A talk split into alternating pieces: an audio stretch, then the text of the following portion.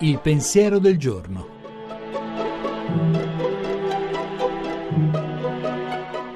In studio Alessandro Zaccuri, giornalista di Avvenire.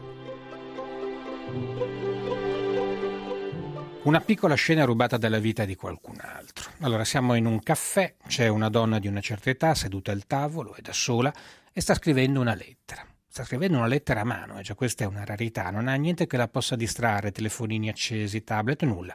Però dietro di lei c'è un televisore acceso, neanche il televisore riesce a distrarla. Il telegiornale, notizie di politica internazionale, di cronaca, di sport, niente. La donna va avanti imperterrita a scrivere. A un certo punto però passa una notizia apparentemente marginale, la morte di un attore, un comico, che era stato molto amato per i suoi programmi da, eh, per i bambini.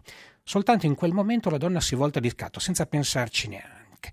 Mm, basta fare due conti e si capisce subito che quella donna ha l'età giusta per aver seguito da bambina le trasmissioni del comico che è appena morto.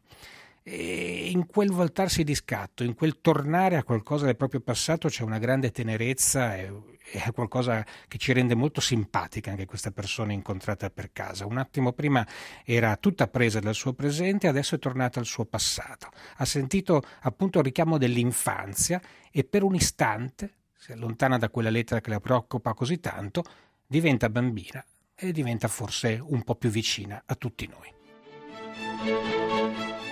La trasmissione si può riascoltare e scaricare in podcast dal sito pensierodelgiorno.rai.it.